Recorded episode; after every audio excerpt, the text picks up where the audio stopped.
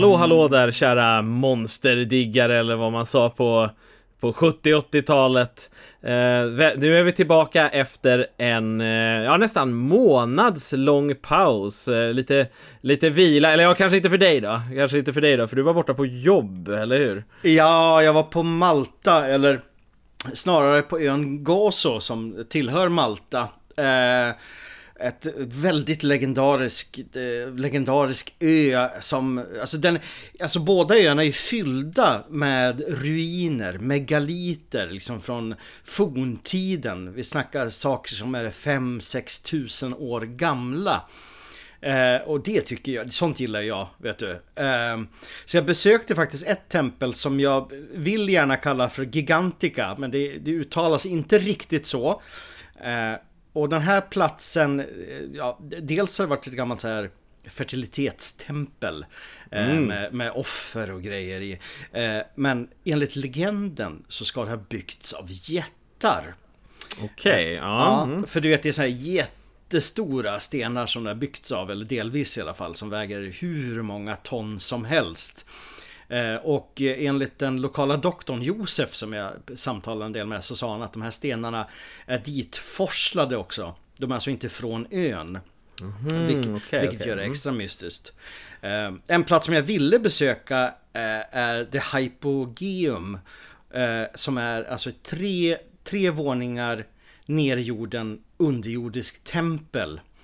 Eh, eventuellt begravningsplats eh, som man hittade i början av 1900-talet. Som var lite av misstag, du vet. Det var någon bonde som skulle gräva någonting. Och så, ja, just det, just det. Ett hål! eh, och det, den platsen är oerhört, oerhört svår att komma in på. Alltså det är verkligen, du får boka i typ ett års tid. Så jag hade inte tyvärr... Ja, och då släpper in typ vad det, 20 pers per dag. Nej, inte riktigt, men nästan. Jaha, okej. Okay. Ja, det är hardcore. Ja, verkligen. Men det är väl väldigt känslig miljö misstänker jag. Men, ah, just det. Mm. Men jag hade velat besöka den. För där finns, det finns nämligen eh, historier om att den här platsen är en av nedgångarna till Inner Earth. Eller Hollow Earth. Aha, vad de kallar det. Ja, mm. Mm. Och det, det, finns alltså...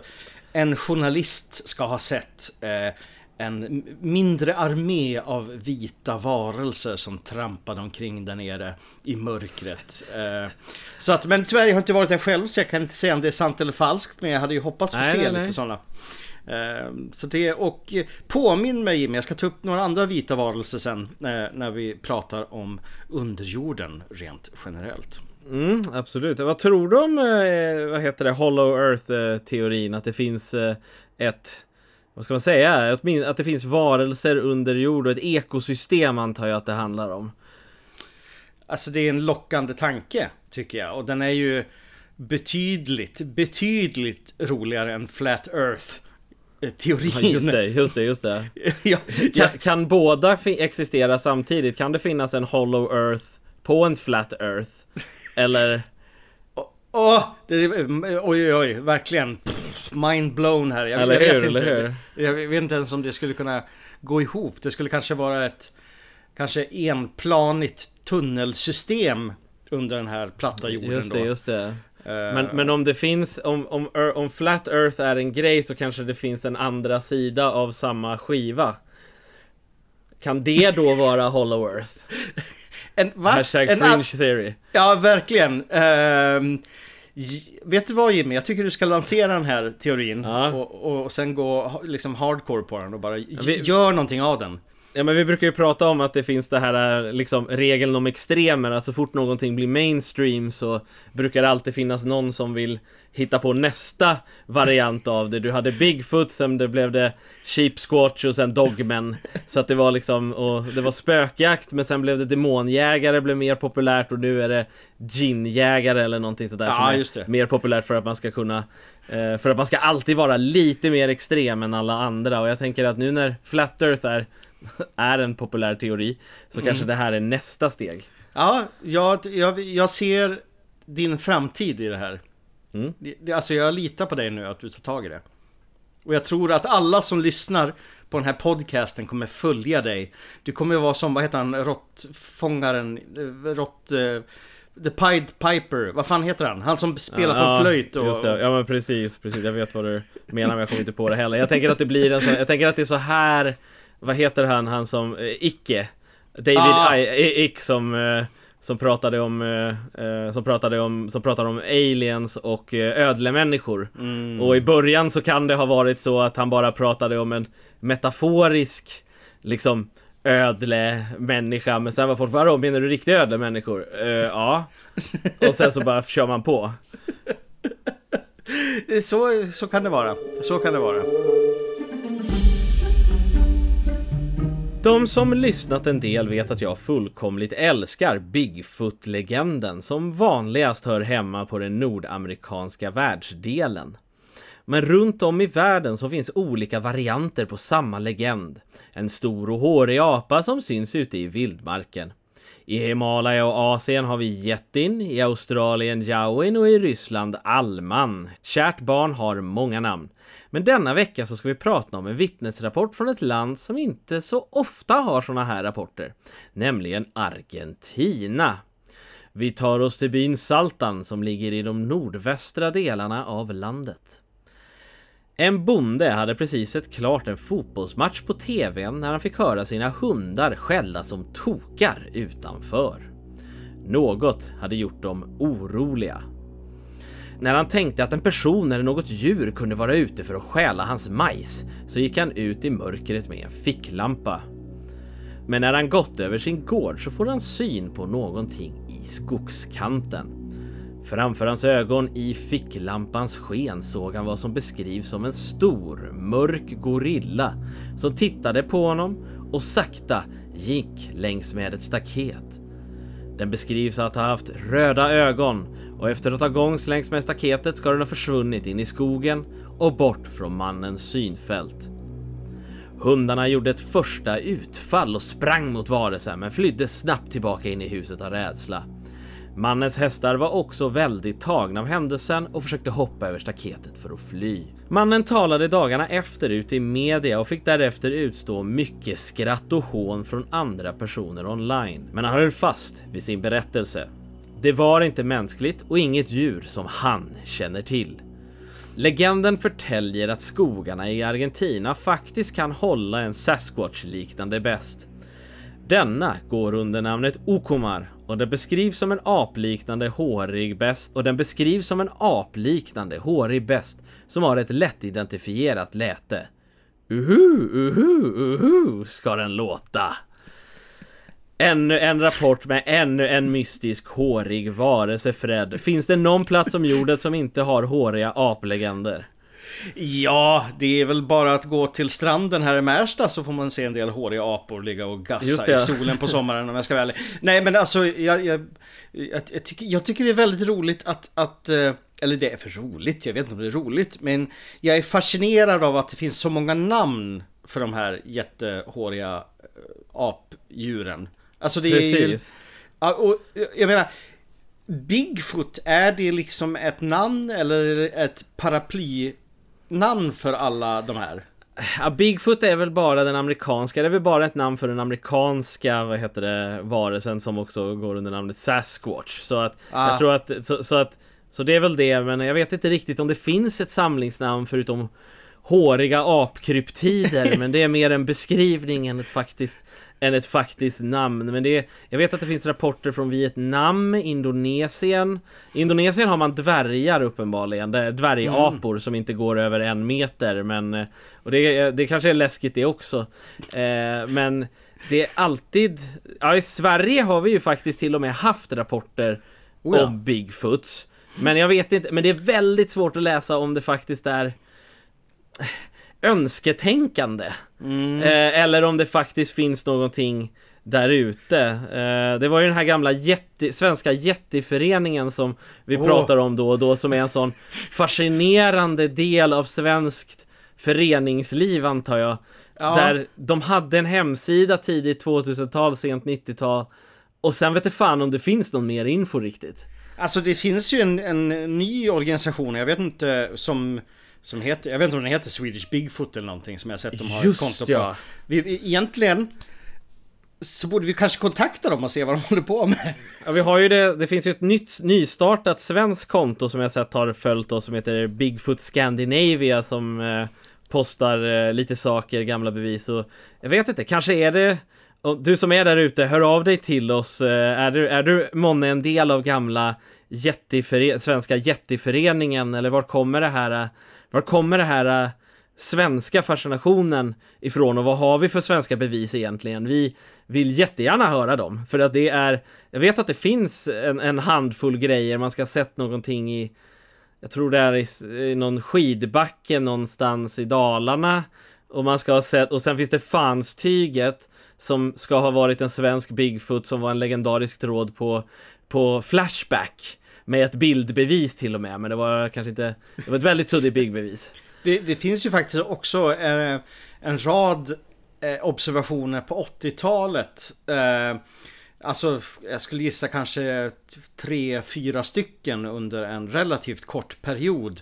Eh, och eh, jag vet, jag kommer inte ihåg namnet, jag vet att det har tagits upp i jag undrar om det är någon podcast som handlar om myter och legender i Hälsingland eller någonting sånt. Så att det är mm. i de trakterna.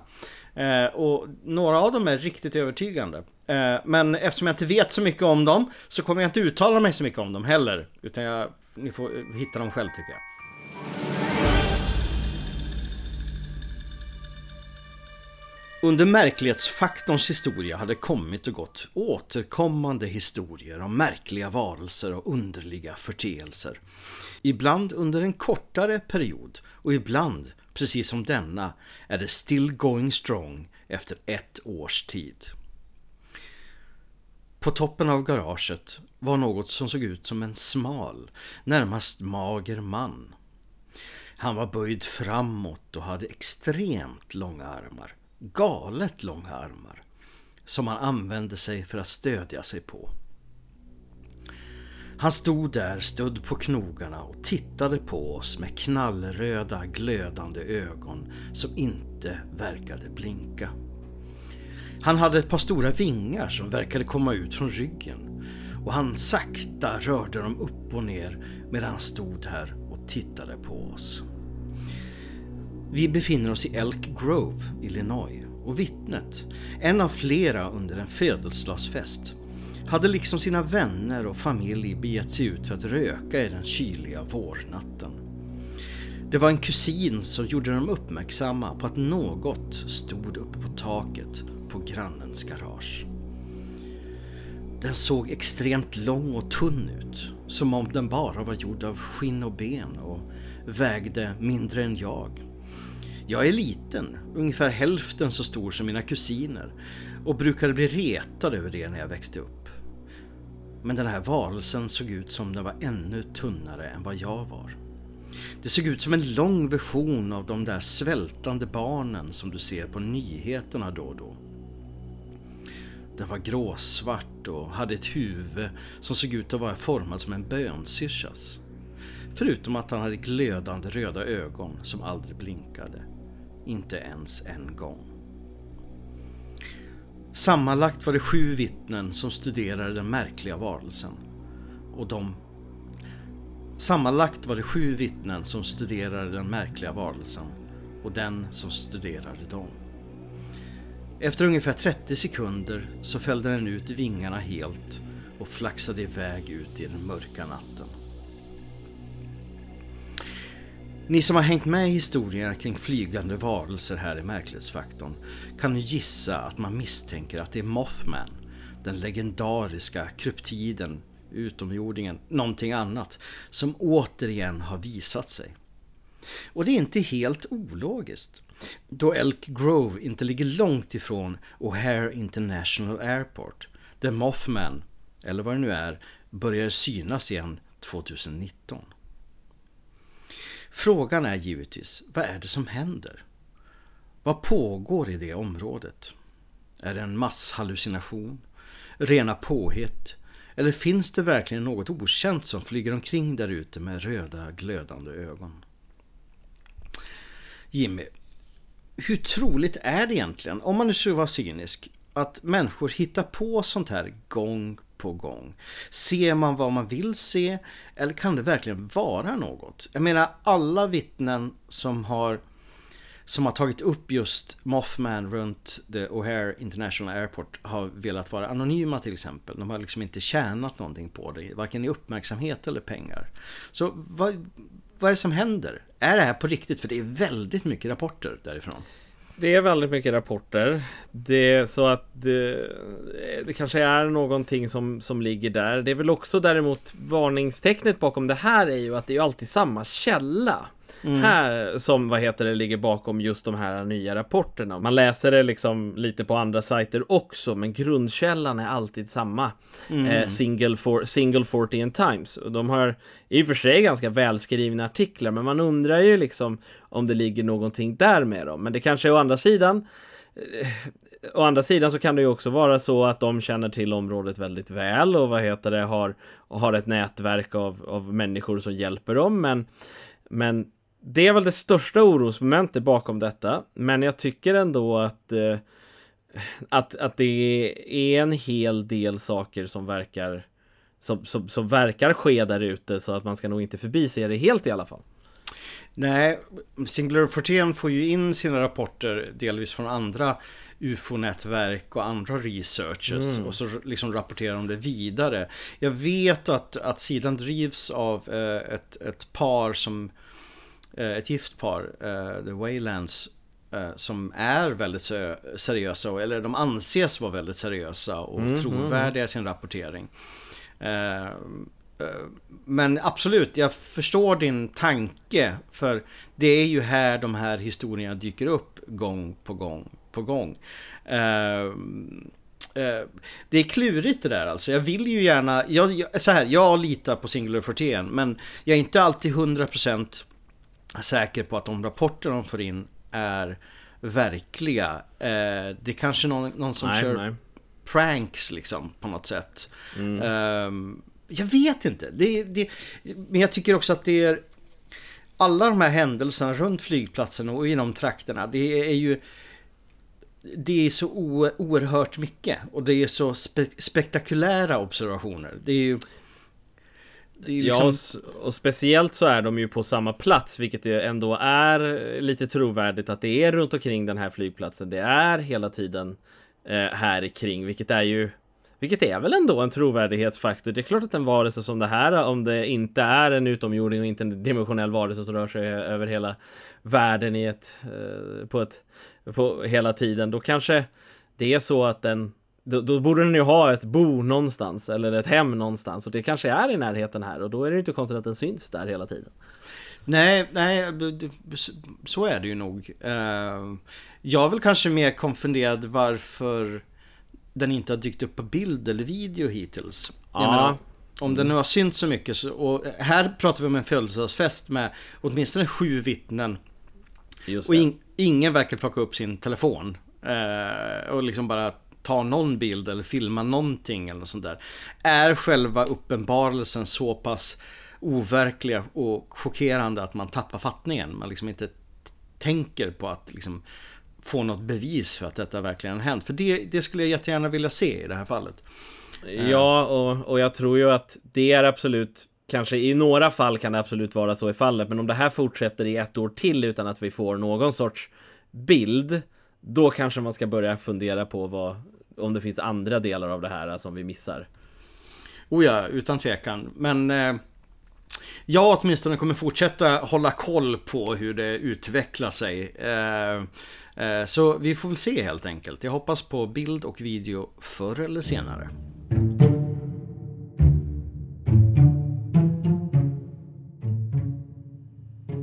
Och även min andra nyhet denna vecka hämtas från Argentina. En lokal nyhet från staden Berron de Astrada berättar om en mystisk händelse om kidnappade pojkar och om troll. Det var en onsdags eftermiddag då en treårig pojke vid namn Sebastian försvann från sitt hem med väldigt lite spår. Hans mamma beskrev att han var klädd i en Captain America cape hon hade precis innan sin försvinnande sagt att han skulle leta efter den fiktiva hjälten. Men efter ett tag så skulle det visa sig att han inte helt enkelt gått ut på gården och lekt som modern trott, utan pojken var faktiskt spårlöst försvunnen. En sökpatrull påbörjades snabbt och i flera timmar letade man efter den försvunna pojken och till slut så hittades han.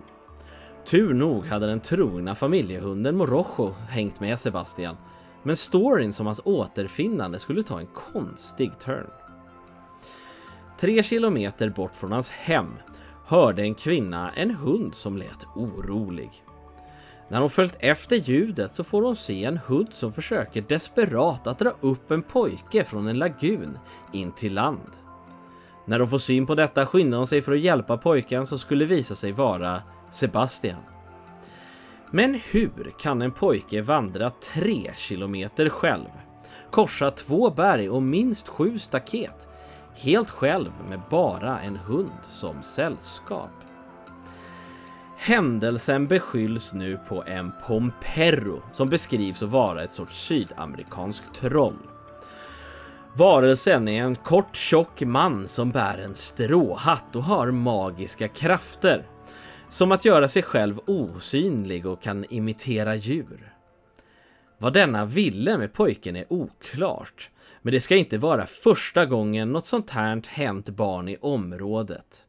Kan det vara så att det finns knytt där ute?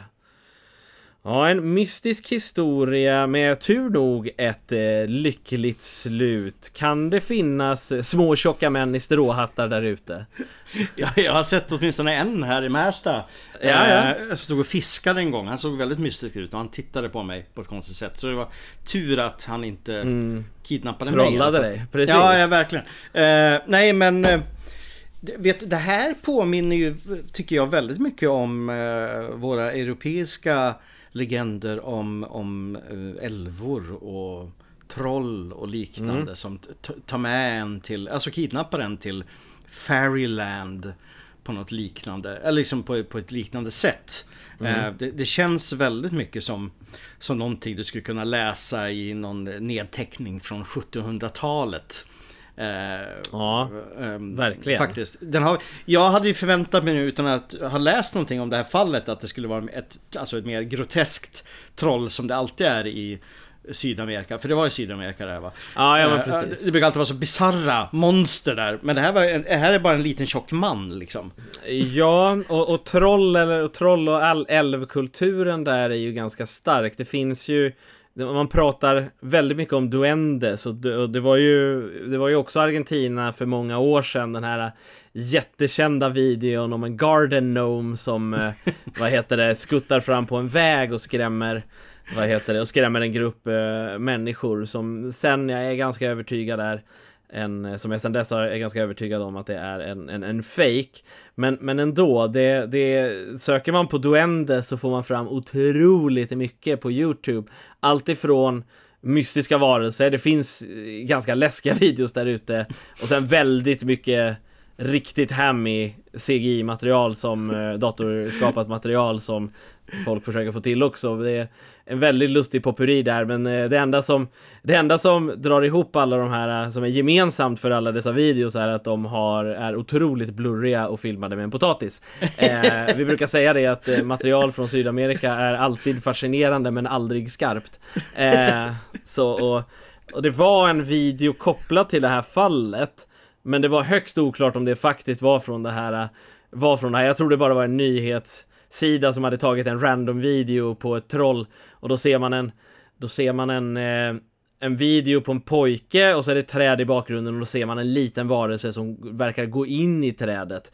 Som ser väldigt konstig ut. Men jag vet inte fan om det hade koppling till det här fallet egentligen. Jag tror inte att det finns någon video från det här. Men det är ändå väldigt konstigt. Man kan inte komma runt liksom man kan göra sig lustig över det, men man kommer inte runt från att hur fan tar sig en pojke mm. hela den vägen själv? Mm. Eh, oavsett vad det är. Och det, I det här fallet så kan det ju vara så att om man blivit kidnappad av en vanlig människa, vilket kanske är det mer realistiska och sen dumpar i en lagun. Det är ju Ibland är det ju läskigare med människor än med monster om man säger oh ja. så.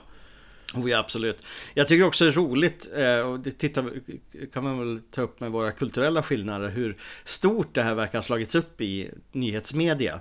Alltså, eh, nu kan ju inte språket, men det känns ju som att man har gjort ett rejält nyhetssegment om, om just att pojkarna blir kidnappade av ett troll. Att det, mm. det är liksom har, det är liksom en, en, en ledande nyhet i landet. Ja. Eh, och det skulle ju aldrig ske här. På gott och ont. Det hade varit roligt att se sådana absurda, speciella nyheter tagna på ett seriöst sätt. Men jag kan också förstå att vi har ju inte riktigt samma grejer för oss här. Tyvärr, ibland. Ja, fast jag vet inte om jag håller med på det. Jag tycker fan att mm. så här konstiga lokala nyheter går. Jag kommer ihåg det här fallet för det var någon som fotade en mystisk varelse under vattnet i en brygga för några år sedan. Nej. Det var en sån här jättekonstig bild som var liksom så här bara, oh hon fotade fotade liksom sig själv och i bakgrunden så ser man liksom vad som endast kan vara ett monster. Den spreds som fan! Alltså vi, det är bara det att vi inte... Jag tror det snarare, jag tror inte det handlar om media och att vi inte gillar det. Jag tror bara att vi liksom är så jävla dåliga på att fånga det. Ja, ja, ja. Det där hände jag, jag har ingen minne alls av den. Du får... Ja, jag, får... jag, måste, jag, jag måste ta researcha detta som jag brukar säga.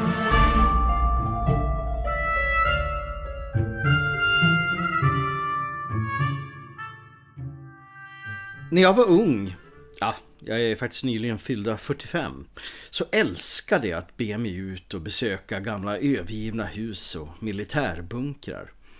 Men jag var lite för feg för att ge mig in i de mest komplexa och farliga ställena. Men bara synen av något så rått, övergivet och smutsigt gav mig ett enormt nöje. Och så är det faktiskt fortfarande Även om jag ser var jag sätter fötterna och respekterar andras egendomar. Om det nu verkar vara någon som äger platsen, det vill säga. Urban Exploring har blivit något oerhört stort under åren och lockar tusentals unga äventyrare att utforska okända platser samtidigt som de filmar och lägger upp det på Youtube. Det är faktiskt, tycker jag, en kulturskatt utan dess like. Då många av de här ställena förr eller senare kommer att försvinna. Själv håller jag mig nu mer till rural exploring. Det vill säga att jag utforskar landsbygden, skogarna och natur och ser vad jag hittar där. I USA finns det hundratals mil av underjordiska gångar. Vissa helt bortglömda och vissa till synes utan mening. Detta är givetvis ett himmelrike för Urban Explorers. Eller ett helvete för vissa. Precis som upptäckaren Urbex Hill. Han tog sig för sin mest ambitiösa expedition nyligen i ett förvirrande tunnelsystem. Kanske något som någon gång tillhört någon form av vattenreservoar eller liknande. Men det ledde honom flera mil in i mörkret helt ensam. Eller var han verkligen helt ensam? Mot slutet av sin färd, efter att ha gått i fuktiga tunnlar och i mörker i många timmar, sätter han upp kameran för att ta lite snyggbilder av miljöerna. Kameran är riktad längs med en lång tunnel som leder till en krök. Och det är där som något plötsligt gör sig till känna. I mörkret skymtar inte bara en utan två par av lysande ögon som tittar runt hörnet och snabbt drar sig undan igen. De verkar sitta på något svart och oformligt. Något som är svårt att se i det befintliga ljuset. Något fasansfullt och okänt. Då ögonen lyser i mörkret, liksom reflexer, är det svårt att tro att det är människor som han filmat. Och vad skulle djur i den storleken göra långt där nere i avgrunden? På sin färd därifrån får han också höra ett obehagligt skrik. Ett omänskligt sådant som ekar mellan de underjordiska korridorerna. Jimmy, vad, vad är det som lockar med underjorden så mycket? Var, varför är det liksom där som så mycket märkliga saker sägs finnas?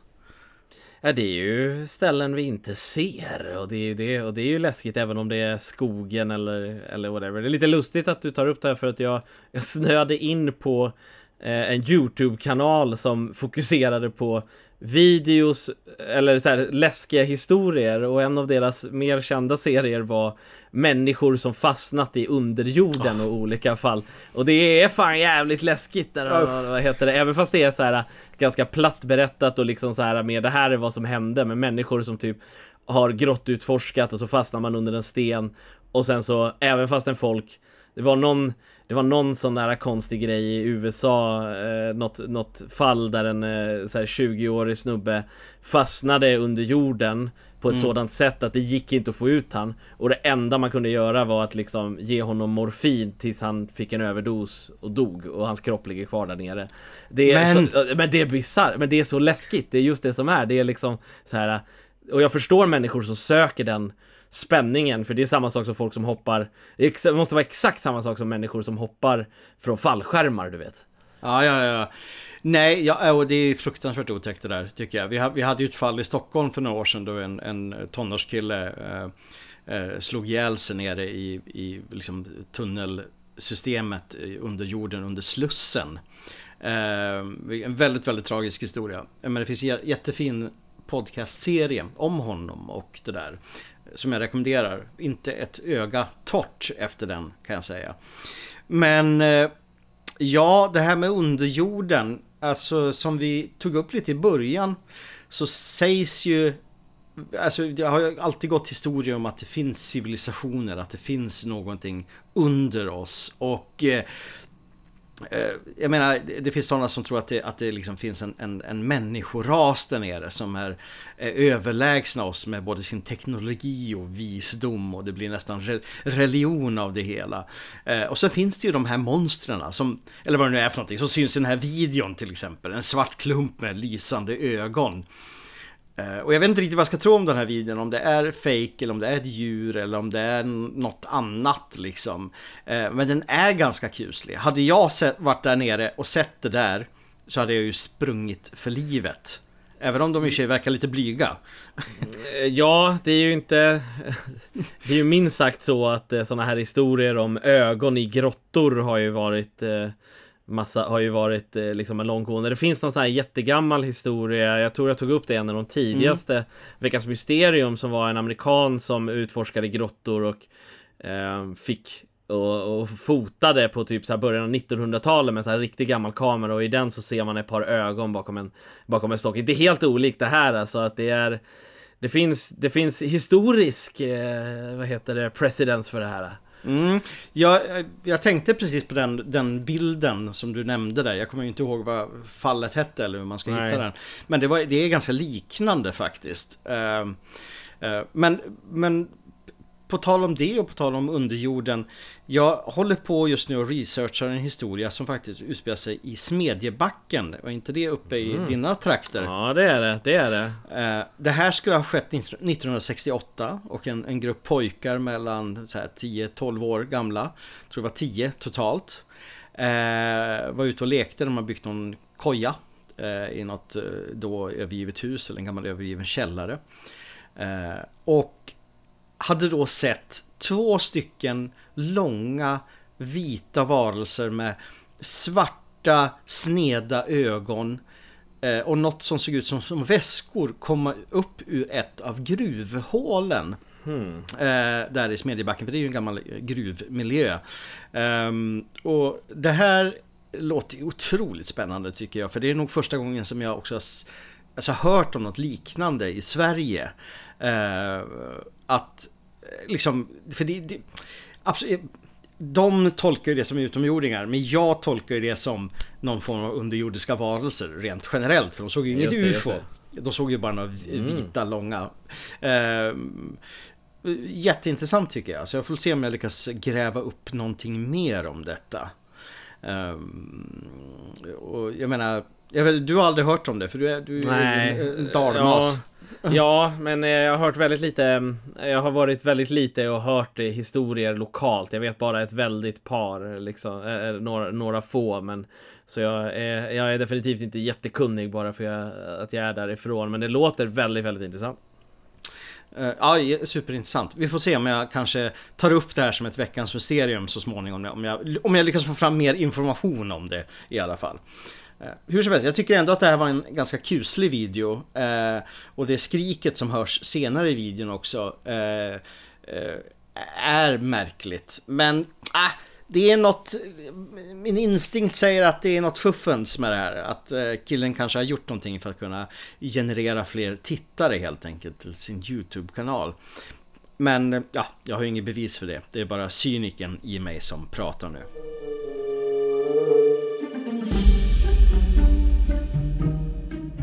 Och för veckans mysterium så ska vi till ett av kryptozoologins mest kända fall.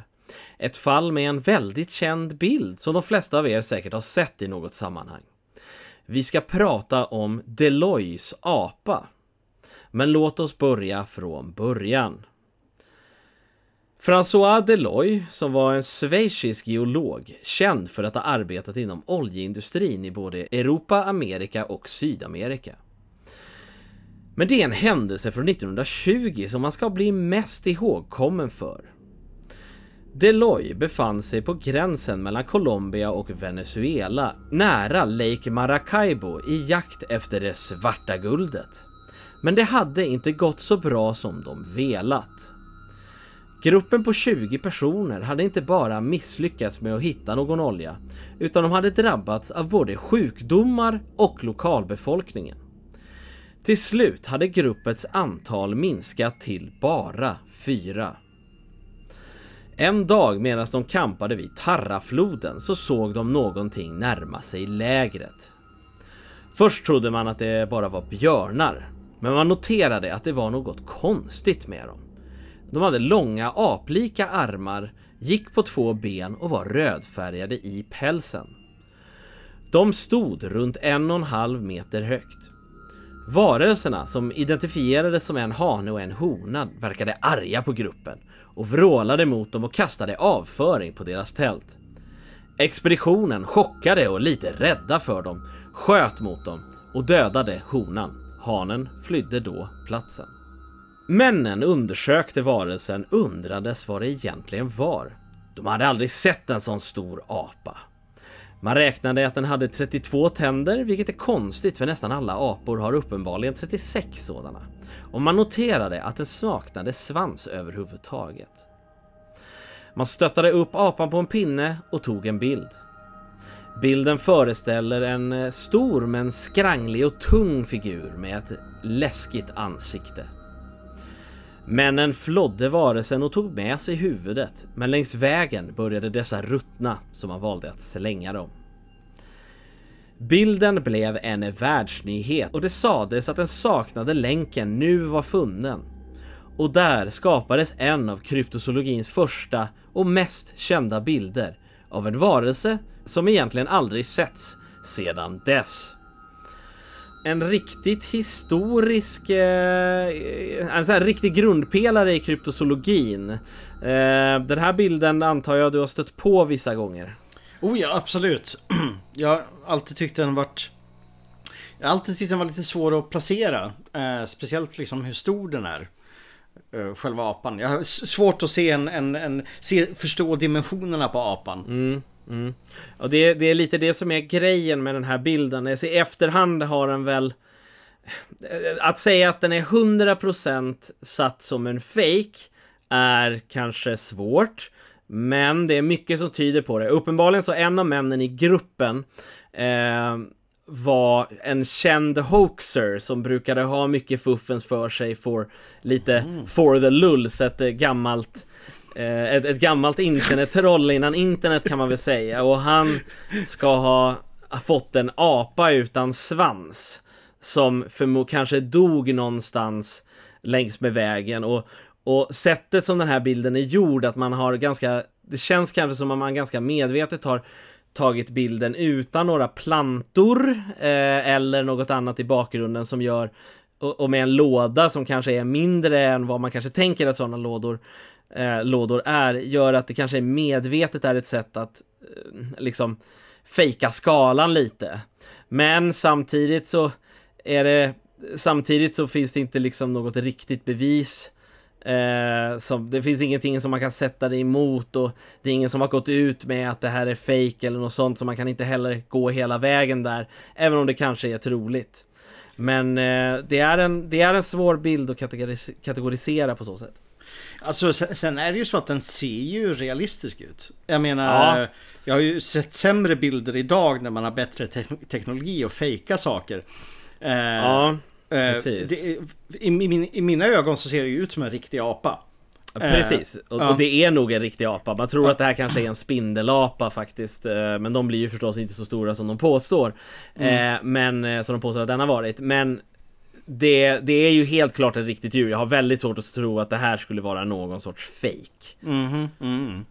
Det är att man kanske har boostat eh, eh, kvaliteten på upptäckten lite grann genom just kanske att sätta den på en mindre låda eller liksom eh, Ja, ja. precis och, och, ja, när jag säger att, eh, att den är fake så är det så här, jag tror att det är ett riktigt djur men sen tror jag att omständigheterna kring vad man säger att det är kanske är det är väl det som man ska ifrågasätta men men det är nog ett riktigt djur. Det är nog helt klart en, en riktig varelse det här. Ja. Och något som också talar att, att det är delvis riktig historia det är ju att aporna kastade avföring på dem. Just det. Vilket, vilket apor verkar gilla att göra i alla fall. Så att det skulle vara konstigt att att eh, ta med den detaljen om det inte fanns någon verklighetsbakgrund tror jag. De, mm. de hade ju så lätt kunnat säga att, att de hade eh, liksom tillhyggen eller att de uttalade mänskliga ord, eller du vet, någonting ja, mer exakt, absurt exakt. liksom. Men det här finns, det är liksom, ja en, en apfamilj, de är stora, de är röda, de kastar avföring. Um, ja, det, det, låter ju inte så här superotroligt ändå. Nej. Nej, men um, Ja, men det, det, är en, det är en cool bild, det är det. Jag skulle dock inte, utan att vara någon expert som du är, sätta den i någon form av Bigfoot-familj som jag vet att en del har satt den i. Nej, det är ju det folk gärna vill, för folk pratar om den här, och det är speciellt då när den här bilden publicerades i, vad var det, 1920, så så, så var det många som pratade om den felande länken. Det var det folk höll på. Det var mitt i hela evolution versus Kre, vad heter det? Kreat, ehm, kreat, kre, ja, kreation vill jag säga, men det heter inte det. Kreatonismen. Nej, jag kan inte... Ja, förlåt. Ja, att, att, Gud helt enkelt skapade människor och att vi var som vi var. Så att, så att när folk pratade om den felande länken, för det var det som alla pratade om hela tiden, att att det, var är beviset på den felande länken mellan vad, det här steget mellan människa och apa? Var mm. är det? Och då sa folk att det var det här, så man pratade inte så mycket om Bigfoots i det. Men vissa Nej. har ju sen förstås tillfört den, den eh, de, de grejerna. Absolut, det vore ju läskigt om det här vore den, den the missing link tycker jag. Alltså från, från vad det är, neandertal till människor så dyker den här rackaren upp eh, däremellan. Just det. Ja, du vet, jag, jag vet inte. Men, men, eh, men jag antar att man, man, man tror att det är en spindelapa, typ. Eller man, det finns en ja. teori om det. Ja. Jag ja, tycker spindelapa är det man tror det är. Jag tycker tyvärr är ju spindelapor inte lika coola som de låter. För jag tycker att det vore jätteballt med en apa som var kombinerad med en spindel. Hade Just långa det. ben. Just det, vi uh, behöver ju Spider-Men. Ja, Spider-Monkey. Ja, ja. Spider-Pig och allt det där. Men, uh, så det är väl en besvikelse om något skulle jag säga. Men, uh, men tack för den uppdateringen. Jag visste inte så mycket om bilden så det var jätteintressant att höra.